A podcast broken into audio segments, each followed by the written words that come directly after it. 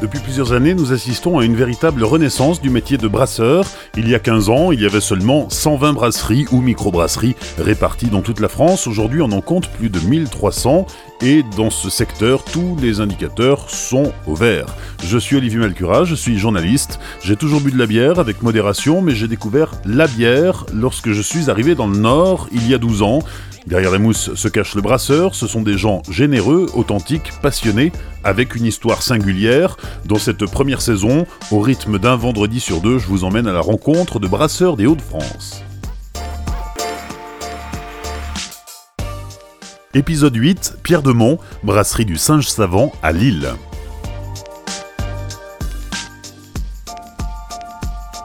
Pour être tout à fait honnête, c'est sans aucun doute la plus insolite des brasseries que nous avons visitées jusqu'à présent. La brasserie du Singe Savant est implantée dans un lieu improbable, au rez-de-chaussée d'une barre d'immeubles HLM, dans un quartier populaire, le quartier de Moulins, à Lille. Autrefois, les locaux étaient occupés par le service de recouvrement de la société HLM de la ville, et cet espace de plus de 1000 mètres carrés d'anciens bureaux est aujourd'hui transformé en espace de coworking, où se côtoient des graphistes, des céramistes, des menuisiers, des brasseurs, et tout un tas d'autres métiers encore. Les trois jeunes associés qui ont créé cette brasserie l'ont voulu différente, avec comme leitmotiv le recyclage, le do-it-yourself et la lutte contre le gaspillage. Ouais, les origines du projet de la brasserie du Singe Chavant, c'est euh, trois garçons qui ont passé énormément de temps à l'étranger et qui avaient envie d'ouvrir un concept avec plusieurs activités, dont le cœur serait une brasserie euh, avec des bières exploratoires, c'est-à-dire euh, où on pourrait montrer aux gens différents aspects de la bière qu'ils ne connaissent pas dans une région hyper traditionnelle. Une région hyper traditionnelle dont aucun des trois n'est originaire. Alors euh, oui et non, parce que du coup il y a Guillaume qui est originaire du Boulonnais à la base, mais qui a passé quand même pas mal de temps au Canada, Valentin qui a passé beaucoup de temps en Californie et moi en Australie, donc on a plutôt découvert la bière à l'étranger que dans la région. Et alors, pourquoi euh, revenir sur une terre de brasseurs pour essayer de s'implanter? Euh, alors en vrai, je pense que c'est le hasard qui a, fait, qui a juste bien fait les choses, où on s'est retrouvé bah, par les hasards de la vie sur, euh, sur la région Nord-Pas-de-Calais. Euh, moi, parce que du coup, ma femme était originaire d'ici. Valentin, qui se baladait un peu partout en France. Et Guillaume, du coup, qui était revenu par chez lui, euh, près du Boulonnais, et qui travaillait sur l'île, tout simplement. Ce qui est intéressant aussi dans votre parcours, c'est qu'aucun des trois ne vient de ce milieu de la, des, des, brasseurs et aucun n'était initié avant de mettre le pied à l'étrier. Non, pas du tout, et c'est ce qui fait qu'on a une approche qui est très différente. Euh, Guillaume, qui lui a bossé dans les arts numériques et dans le milieu associatif, euh, et qui est un espèce de petit génie euh, qui touche à tout, et qui est assez impressionnant, qui nous permet en fait de bosser sur pas mal d'autres aspects, comme le matériel, la création des logiciels pour gérer les brasseries. Valentin, qui lui est un peu notre géo trouve tout et Monsieur bricolage, qui est capable de construire tout et n'importe quoi en étant improbable. Et du coup, moi, qui est la plus la partie production, qui est ancien brasseur quand même.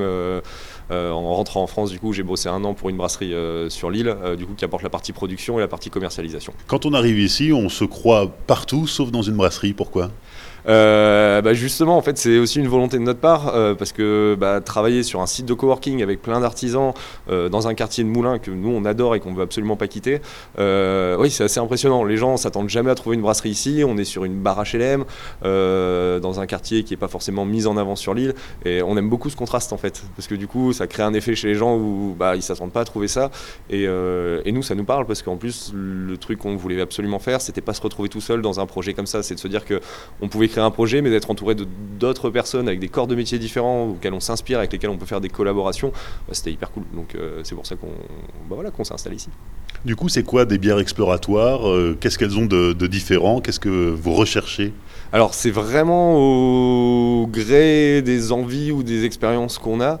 Euh, typiquement, on sort une à deux nouvelles recettes exploratoires par mois euh, et que les gens peuvent voter en fait. Et si euh, il y a un gros plébiscite, ça rentre en gamme permanente. Mais alors ça peut partir d'inspiration. Parfois, on a envie de retravailler un style de bière qui existe. Parfois, c'est une inspiration de. on est parti au sport d'hiver, on a mangé des tartes aux myrtilles. Ok, on va faire une bière façon tarte aux myrtilles, tout simplement. Ça peut vraiment venir de tout et n'importe quoi. Et aussi des inspirations qu'on a. On adore manger et du coup, on s'inspire aussi de ce que font les grands chefs ou ce genre de choses. Et alors la gamme se compose de quoi euh, Vraiment des bières décalées? Alors euh, c'est nos clients qui choisissent, vu que c'est toujours comme j'expliquais le système de bière exploratoire. Donc aujourd'hui on a six bières en gamme permanente, euh, dont certaines qui tournent parce que ça, on respecte la saisonnalité des produits. Mais aujourd'hui on va avoir un porteur fumé au piment mexicain, on va avoir une bière aux quatre céréales avec des petites notes d'agrumes et de fruits exotiques. On a une bière avec une, infusion de baie de Tasmanie. on a une bière blanche revisitée avec un houblonnage très punchy qui va tirer sur la mangue et sur des petites notes de fraîcheur polaire. on a une West Coast IPA qui est un style qu'on adore, qu'on a voulu retravailler. Enfin voilà, on a plein de bières comme ça. Et comment est-ce qu'on en vient à se lancer dans des recettes complètement innovantes peut-être? C'est vraiment l'envie de faire découvrir aux gens. C'est-à-dire quand on parle de bière exploratoire aux gens, on leur dit on explore en même temps que vous, on vous fait découvrir, mais nous aussi on explore. C'est-à-dire que on prend pas le, enfin, on minimise en fait les risques euh, sur la théorie, c'est-à-dire qu'on va passer énormément de temps à se dire voilà si on travaille tel produit, tel produit, faut le bosser comme ça. On fait pas de test, donc du coup voilà, on découvre aussi en même temps. Alors, euh, on a de la chance pour l'instant sur les, 60 euh, bières qu'on a sorties, on a rarement, on n'a jamais jeté. Il y a un brassin où on n'était pas sûr de nous, qu'on n'a pas voulu commercialiser, qu'on a gardé pour nous. Mais dans l'idée, voilà, c'est d'emmener tout le monde sur des, sur des terrains un peu découvertes et d'aventure tout simplement. Montrer autre que de la bière, c'est un produit de consommation qui peut paraître basique, mais qu'on peut euh, s'amuser euh, et, découvrir énormément de choses autour de ça. Quand je disais tout à l'heure que quand on arrivait ici, on, se croyait partout sauf dans une brasserie, c'est parce qu'il y a un petit côté baba cool, euh, peut-être aussi explorateur dans la technique au-delà de la recette. C'est une brasserie un peu faite de briques et de broc. Oui, c'est ça, mais euh, ça part de, en fait, de l'idée du projet où on met nos savoir-faire qu'on a tous, euh, on parlait des compétences de chacun, euh, pour pouvoir créer quelque chose de différent et avec un mode différent. Du coup, on adore avoir bah, passé du temps à créer du matériel, à créer des recettes, à créer des projets autour, comme la revalorisation, des choses comme ça. C'est toujours dans se dire que on ne fait pas juste quelque chose pour le faire. On aime bien maîtriser, on aime bien comprendre ce qu'on fait et du coup, tout part de là. Donc oui, effectivement, c'est une brasserie un peu do it yourself, mais avec des bonnes inspirations et euh, ça nous permet aussi de monter en compétence sur plein de choses. Donc c'est aussi c'est ce qui nous nourrit chaque jour. C'est qu'on adore euh, apprendre euh, à se dire bah, comment on fabrique un concasseur, comment on peut améliorer notre cuve d'ébullition, comment on peut revaloriser les céréales. Et voilà, c'est aussi ce qui nous anime parce que produire de la bière pour produire de la bière, on adore ça, mais on aime bien se nourrir de plein d'autres choses. Donc il a fallu fabriquer les installations. Exactement, on a commencé au tout début avec des petites cuves, avec un petit peu de matériel qu'on a développé. Aujourd'hui, on travaille sur une 2 hecto qui est, qui est hyper euh, hyper pointu, avec euh, bah, des inspirations de brasserie qu'on avait vues qui. Bah, on s'est dit ça c'est tel type de matos qu'on aimerait bien avoir et qu'on a construit au fur et à mesure du temps. Euh, on a un concasseur avec une courroie de distribution de 205, on a une brasserie avec des microcontrôleurs qui sont travaillés en open source avec Guillaume et, Valentin dessus. Enfin voilà, on essaye de bah voilà, de, pouvoir créer des choses et en plus d'être maîtrisant sur son matériel, ce qui est quand même en soi hyper agréable dans une brasserie où quand il y a un problème sur une machine ou sur quelque chose, eh ben on sait le réparer ou on sait d'où ça peut venir, on peut chercher par nous-mêmes. Il y a aussi toute une dimension écolo, hein, c'est ce qui est marquant quand tu racontes l'histoire de cette euh, brasserie. Euh, par exemple, vous récupérez les bouteilles, ça c'est quelque chose d'assez inattendu parce qu'aujourd'hui c'est très facile de passer commande d'une ou deux palettes de bouteilles. Euh, pourquoi s'embêter à les, à les récupérer déjà et ensuite à les à les nettoyer, à les désétiqueter, à les laver, euh, pour les remettre en circulation euh, bah, tout simplement par les valeurs qu'on essaie de porter. Où aujourd'hui, en fait, la consigne n'existe plus en France depuis à peu près une cinquantaine d'années, grosso modo. Et euh, au niveau empreinte écologique, c'est un, enfin, c'est un vrai désastre. Alors on s'est dit pourquoi pas essayer de trouver des solutions. On a commencé avec juste la force de nos bras, des poubelles et un grattoir. Et aujourd'hui, on a une super machine de 1970 qui nous permet de nettoyer 3 à 400 bouteilles à l'heure. Du coup, euh, du coup c'est vraiment par, par conviction et encore une fois par esprit de découverte où on avait envie de bah, de montrer aux gens qu'on pouvait le faire différemment. Comme pour nos bières, on peut faire différemment. Aujourd'hui, si les gens font l'effort de, ramener les bouteilles, de, leur donner une deuxième vie, bah, ça, correspond absolument euh, bah, aux valeurs qu'on porte. Donc euh, oui, carrément. Ça, on fait aussi les projets de revalorisation euh, sur les céréales, où on les transforme en gâteau apéro, en granola. Et aujourd'hui, même avec les fonds de cuve, où on fait des sorbets, du coup, qu'on propose aux différents restaurateurs ou lors de nos événements. Donc oui, ça encore, c'est des valeurs qu'on porte. On a quelques valeurs sur lesquelles on ne dérogera jamais et on fera toujours le maximum. Du coup, voilà, c'est quelque chose qui nous, bah, qui nous anime. Oui, donc par conviction, mais pas forcément par souci d'économie. Non, pas du tout. Typiquement, aujourd'hui, euh, on va revaloriser le verre. C'est pas une activité. Alors, par principe, les gens se disent Ah, bah, du coup, vous avez des bouteilles gratuites. Non, pas du tout. Ça nous, ça nous coûte plus d'argent que si on achetait une palette euh, tout simplement qu'on commandait. Je clique sur Internet, j'ai un bouton, et puis 15 jours après, j'ai ma palette de bouteilles. Non, ça, le but, c'est d'arriver à rentabiliser cette activité, mais on, essaiera toujours de le faire un maximum parce que bah, les convictions sont plus importantes que, que la synergie économique. Donc, les drèches sont transformées en, en, biscuits, en biscuits apéro, en granola, tu le disais, ça aussi, c'est quelque chose que de plus en plus de, brasseurs commencent à, faire. Auparavant, c'était du déchet qu'on donnait à l'agriculteur du coin, quoi. C'est ça. Alors nous, on est un concept de brasserie urbaine, donc euh, en plein cœur de l'île à Moulins. Euh, on a sondé quand même des agriculteurs en leur disant est-ce que vous seriez intéressés par nos drèches? Euh, Mais effectivement, il y a très peu d'agriculteurs qui sont prêts à venir sur l'île pour aller récupérer leurs drèches. Et aujourd'hui, les drèches sont considérées comme un complément alimentaire. Du coup, ça doit être les mêmes drèches tout le temps, ce genre de choses. Et nous, avec nos bières exploratoires qui changent tous les mois, c'est très compliqué de pouvoir bosser avec des agriculteurs. Du coup, on a réfléchi à comment on pouvait les transformer. Et ça marche Et ça marche. Alors là, on est vraiment au tout début du projet. On a fait de la R&D sur les recettes. On a lancé lors du Bière à Lille Festival les premiers biscuits. Et le but, c'est de développer ça sur l'année 2019, de pouvoir les proposer aussi en produits complémentaires euh, à nos partenaires, que ce soit dans les bars, les restaurants, et aussi à nos clients en direct, naturellement. Et alors, vous les transformez vous-même ou vous faites transformer ailleurs? Alors, euh, on ne fait pas transformer nous-mêmes. On aide une boîte à se développer qui s'appelle Apidresh, qui est en cours de création, euh, qui est un projet lancé par euh, Christophe et Caroline, qui sont un, adorable petit couple et qui commencent à se lancer. On les accompagne sur leur projet, en les aidant sur la commercialisation, sur la R&D, sur des choses comme ça. Et le but, c'est que ça devienne bah, du coup un partenaire qui puisse transformer nos drèches quasiment à 100% d'ici quelques années. Alors, tout se transforme et rien ne se Même les, fonds de cuve, hein, quand on travaille avec des cuve à fond plat, évidemment, euh, il y, a du dépôt, il y a quelque chose qu'on ne peut pas exploiter dans sa bière, mais par contre, euh, on le transforme en sorbet. C'est ça, ça c'était encore une idée où à force de jeter à chaque fois 15 litres, on se disait ah c'est quand même dommage. Après on adore mettre ça aux égouts, hein. c'est pas un souci, ça nourrit les rats du quartier au pire. Mais, euh, mais non, l'idée c'était vraiment de se dire on peut le revaloriser, comment on peut faire. Et euh, ayant travaillé avant avec euh, du coup Gelato Coffee, qui est un artisan glacier qui fait les meilleures glaces de l'île, on lui a proposé l'idée, il a été hyper adorable, il a dit écoute on va faire des tests, on va essayer. Et on a fait des tests sur pas mal de recettes, on a trouvé ça cool et du coup on s'est dit allez, let's go, c'est parti, revalorisons. Et alors ça donne quoi? Une glace euh, À quoi? À la bière?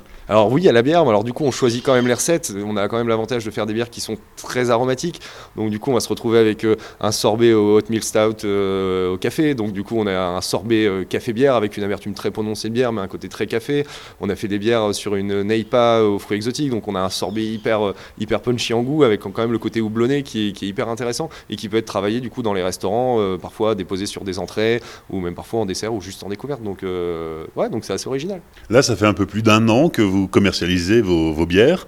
Euh, les, retours sont bons, c'est positif, ça se développe? Alors oui, on, a cette chance d'avoir euh, un très bon accueil sur la métropole lilloise. Et euh, aujourd'hui, on n'arrive pas à tenir 60% de la demande de par notre petit outil de production. mais oui, on a, des retours qui sont assez, positifs et surtout dans des endroits où on ne pensait pas. C'est-à-dire qu'il y a le monde des bières geeks aujourd'hui qui est très porté sur les bières exploratoires, ce genre de choses. Mais même les, on a vraiment un panel de clients qui est hyper large. C'est-à-dire que même des gens qui ont l'habitude des bières traditionnelles où on s'est dit, ça va peut-être être compliqué, ça va peut-être être un peu trop perché. Et on a extrêmement de bons retours et aujourd'hui, on touche vraiment tout type de clients. Donc c'est hyper agréable de, se rendre compte que bah, les gens sont, intéressés et, euh, et, adhèrent au projet. Et dans la distribution, on retrouve aussi la mentalité écolo euh, de, qui est dans l'ADN de la brasserie avec euh, la diffusion en circuit court. C'est ça, on passe pas par des distributeurs, on fait toute notre distribution par nous-mêmes. On travaille sur l'hyper, enfin, que sur l'hypercentre de l'île et un petit peu sur les extérieurs. Euh, on propose de la livraison euh, à domicile à vélo en triporteur euh, pour les particuliers, c'est-à-dire que vous appelez à la brasserie avant 14h et puis vous êtes livré chez vous en triporteur sur la métropole à partir de 17h ou sur votre lieu de travail. Donc on essaye de, gérer tout par nous-mêmes et d'être le plus indépendant possible. Quelque chose d'intéressant aussi, c'est que vous partagez votre savoir et vos compétences et vos connaissances de, brasseurs avec, euh, avec le public, avec des brasseurs amateurs. Vous avez créé un Brewlab oui, c'est ça. Euh, ou dans l'idée, euh, bah, comme nous, on a appris par nous-mêmes, on s'est dit que c'était bah, toujours dans le côté d'échange et de partage.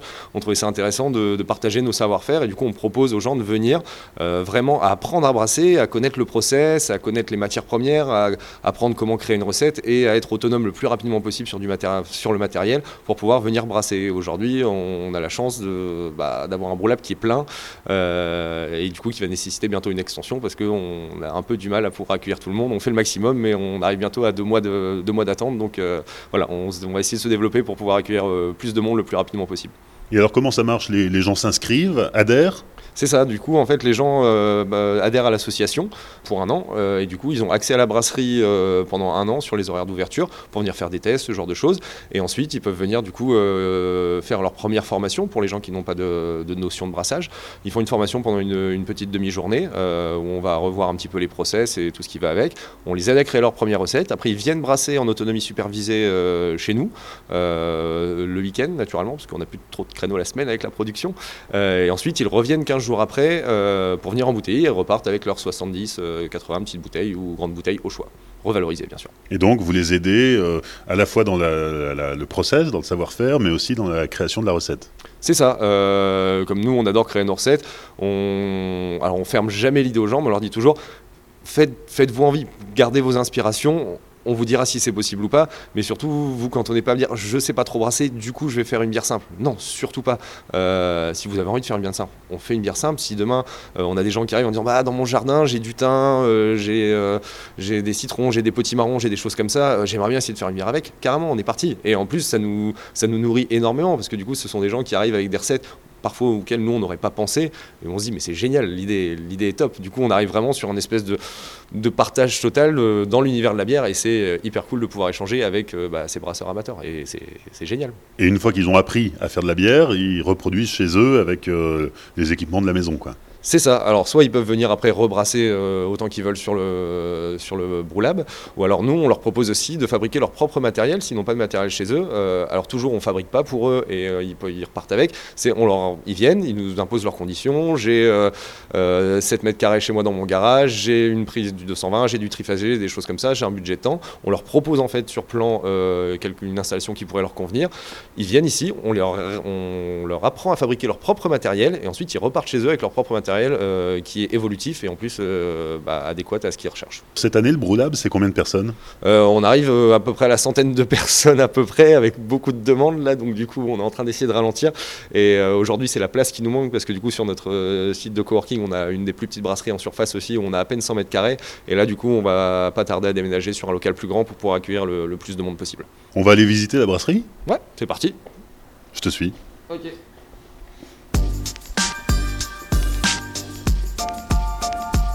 Alors du coup, la salle de production, donc on parlait aussi de création de matériel, c'est une brasserie qu'on a créée par nous-mêmes. Du coup, là on brasse sur du, on fait du double brassin maintenant en cuve de 2 hecto. Euh, donc brasserie qu'on a fabriquée nous-mêmes avec du matériel, euh, voilà, le plus pointu possible. Euh, on a aussi du coup tout notre parc de fermentation. Alors du coup là, on voit qu'on est en pleine évolution.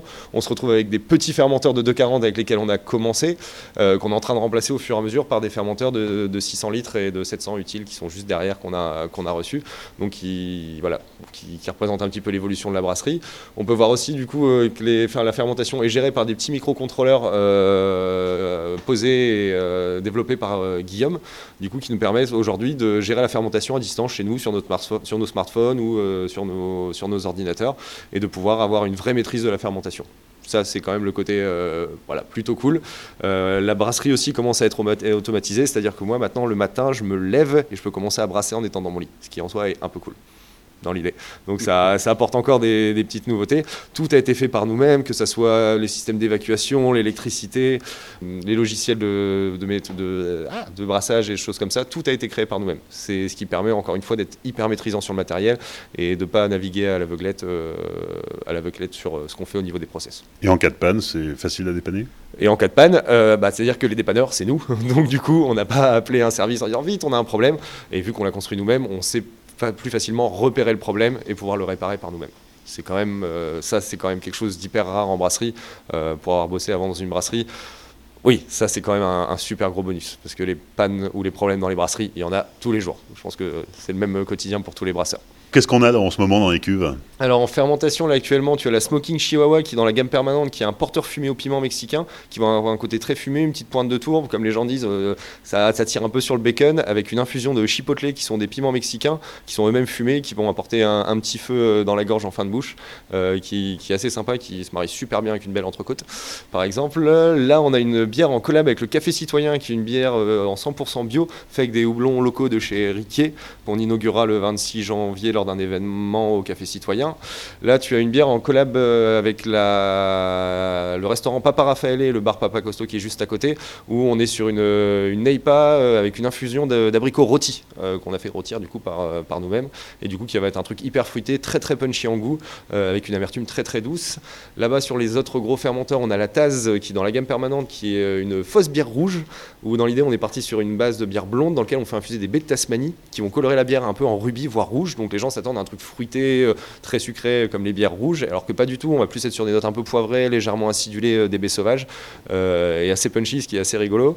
Et là-bas, du coup, on a l'Arctic Papayou, qui est une American Wheat, donc une bière de blé, avec un houblonnage qui va tirer sur des notes de mangue, d'ananas, et une petite fraîcheur polaire en fin de bouche qu'on obtient avec un houblon qui s'appelle le Polaris, qui est un houblon allemand qui est assez récent et qui est hyper rigolo à travailler.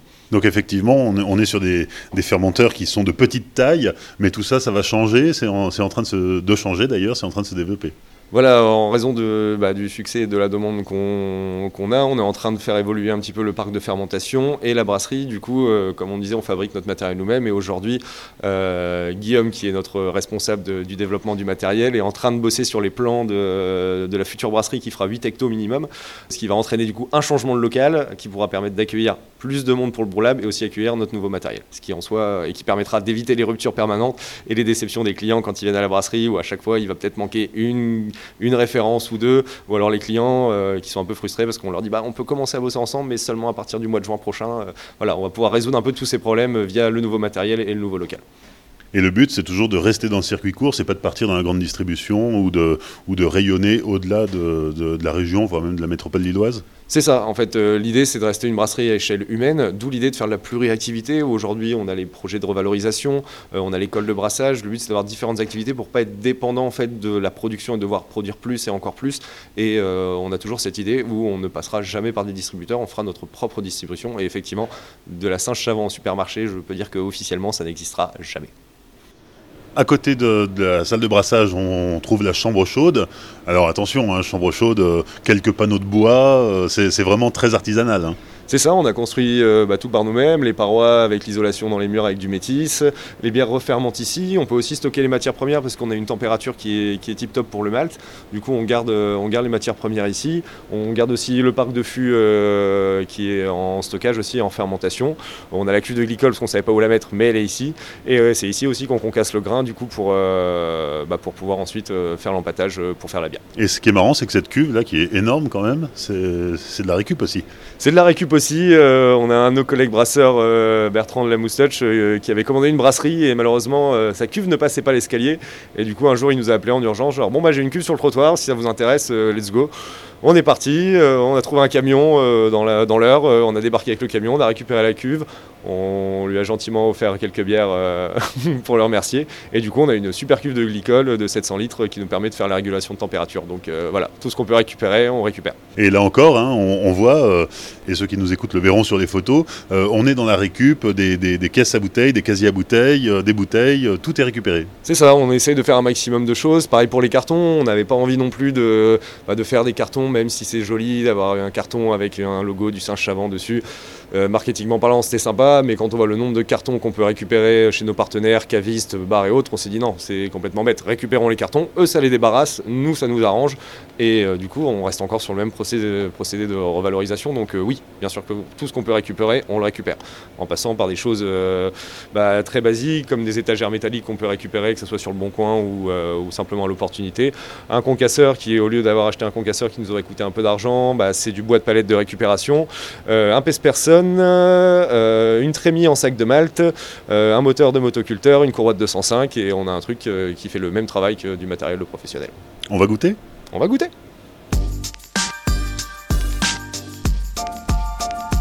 les cinq dernières minutes avec la dégustation, bien sûr, évidemment. donc tu nous présentes une première bière? Oui, alors ça, ça sera une bière de notre gamme permanente qui s'appelle la Taz, euh, qui porte bien son nom parce que c'est une bière infusée au baies de Tasmanie. On est dans l'idée où c'est une bière blonde euh, dans laquelle on va faire infuser des baies de Tasmanie qui sont des petits baies sauvages récoltés une fois par an en Australie et euh, qui vont du coup colorer la bière. À la base, on est vraiment sur une bière très claire qui va la colorer comme tu peux voir un petit peu en rubis. et du coup, on s'attend à quelque chose de bah, absolument pas ce qu'on va avoir en bouche parce qu'on va être sur quelque chose de très épicé, un peu acidulé et poivré, ce qu'apportent les, les baies de Tasmanie avec un, petit houblonnage avec des houblons néo-zélandais. Sur une amertume assez douce, assez douce et quelque chose d'assez original et de très très peu répandu. Du coup, voilà, c'est un peu un ovni de la bière, on va dire. Elle va être très portée sur euh, bah, les notes des baies sauvages qui vont tirer sur les petites notes, comme je disais, très poivrées, légèrement fruitées et des petites notes un peu épicées. Donc c'est quelque chose d'assez rigolo et qui arrive à se marier avec pas mal de choses. Donc euh, c'est assez intéressant.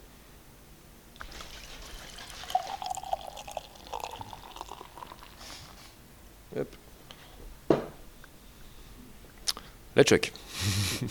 Du coup, Chuck Berry, ça c'est notre euh, dernier exploratoire du mois de décembre, euh, qu'on n'a pas sorti officiellement parce que tout a été vendu avant même l'annonce officielle. Euh, promis, on en refera dès qu'on pourra. Donc là, on est sur une bière avec un petit maltage biscuit pour apporter vraiment un petit côté gourmand, un petit côté de dessert, avec une infusion de myrtille et des, une infusion aussi de noix de macadamia et de noisettes torréfiées. du coup, pour essayer d'avoir un petit rappel du côté un peu gourmand de la tarte aux myrtilles qu'on mange sur les pistes au sport d'hiver. Et du coup, c'est parti de cette idée-là. On s'est dit, tiens, après avoir fait un peu de, une session snowboard, une tarte aux myrtilles avec un vin chaud, ça marche bien. Et comment on fait du coup pour mettre une tarte aux myrtilles dans une bière? Bah voilà, on est arrivé là. Alors on est sur un truc qui est pas forcément sucré, au contraire, mais plutôt euh, très fruité et très gourmand avec ce côté euh, très biscuit. Donc euh, pas du tout sucré où on pourrait s'attendre à un truc hyper lourd, mais vraiment quelque chose de voilà de pâtissier, de gourmand. C'est une bière d'hiver. C'est ça, c'est une bière d'hiver et on essaie toujours de un petit peu euh, ce côté où on a envie de boire certaines bières l'été, certaines bières l'hiver. Là, typiquement, c'est une bière euh, gourmande, chaleureuse, donc ça marche très très bien. Autant l'été, on est capable de faire des bières très très fraîches, très légères en alcool, euh, gingembre, concombre, citron, ce genre de choses. Autant pour l'hiver, on aime bien avoir ce petit côté un peu chaleureux à boire au coin du feu ou, simplement après une bonne session de, snowboard. On aura fait des bières très très sombres. Hein. Alors. La troisième troisième qui est notre euh, dernière bière qui est rentrée en gamme permanente, qui été choisie par nos clients du coup, qui est une. Euh, alors on arrive aussi encore sur une bière un peu euh, chaleureuse d'hiver, qui est un porteur fumé au piment mexicain. Donc on est sur une bière travaillée avec du malt fumé, une petite pointe de tourbe, qui va rappeler un petit peu le côté très fumé, feu de bois, voire parfois, comme les gens nous diraient, un peu bacon, dans lequel on fait infuser des chipotle qui sont des jalapenos fumés, qui sont des piments mexicains du coup, qui sont eux-mêmes fumés, qui vont apporter du coup un petit complément de fumée sur cette bière, et aussi un petit feu très léger naturellement, parce qu'on aime bien les piments et moi je suis la bouche euh, test à piment de la brasserie, c'est-à-dire que si ça m'arrache trop, c'est que personne pourra la boire. Euh, du coup, euh, ça va porter ce petit feu dans la gorge qui réchauffe et ça qui se marie très très bien avec tout ce qui est viande, genre, genre, de choses quoi. Du coup, ouais, c'est plutôt pas mal. Ça, barbecue l'été, j'adhère. À goûter.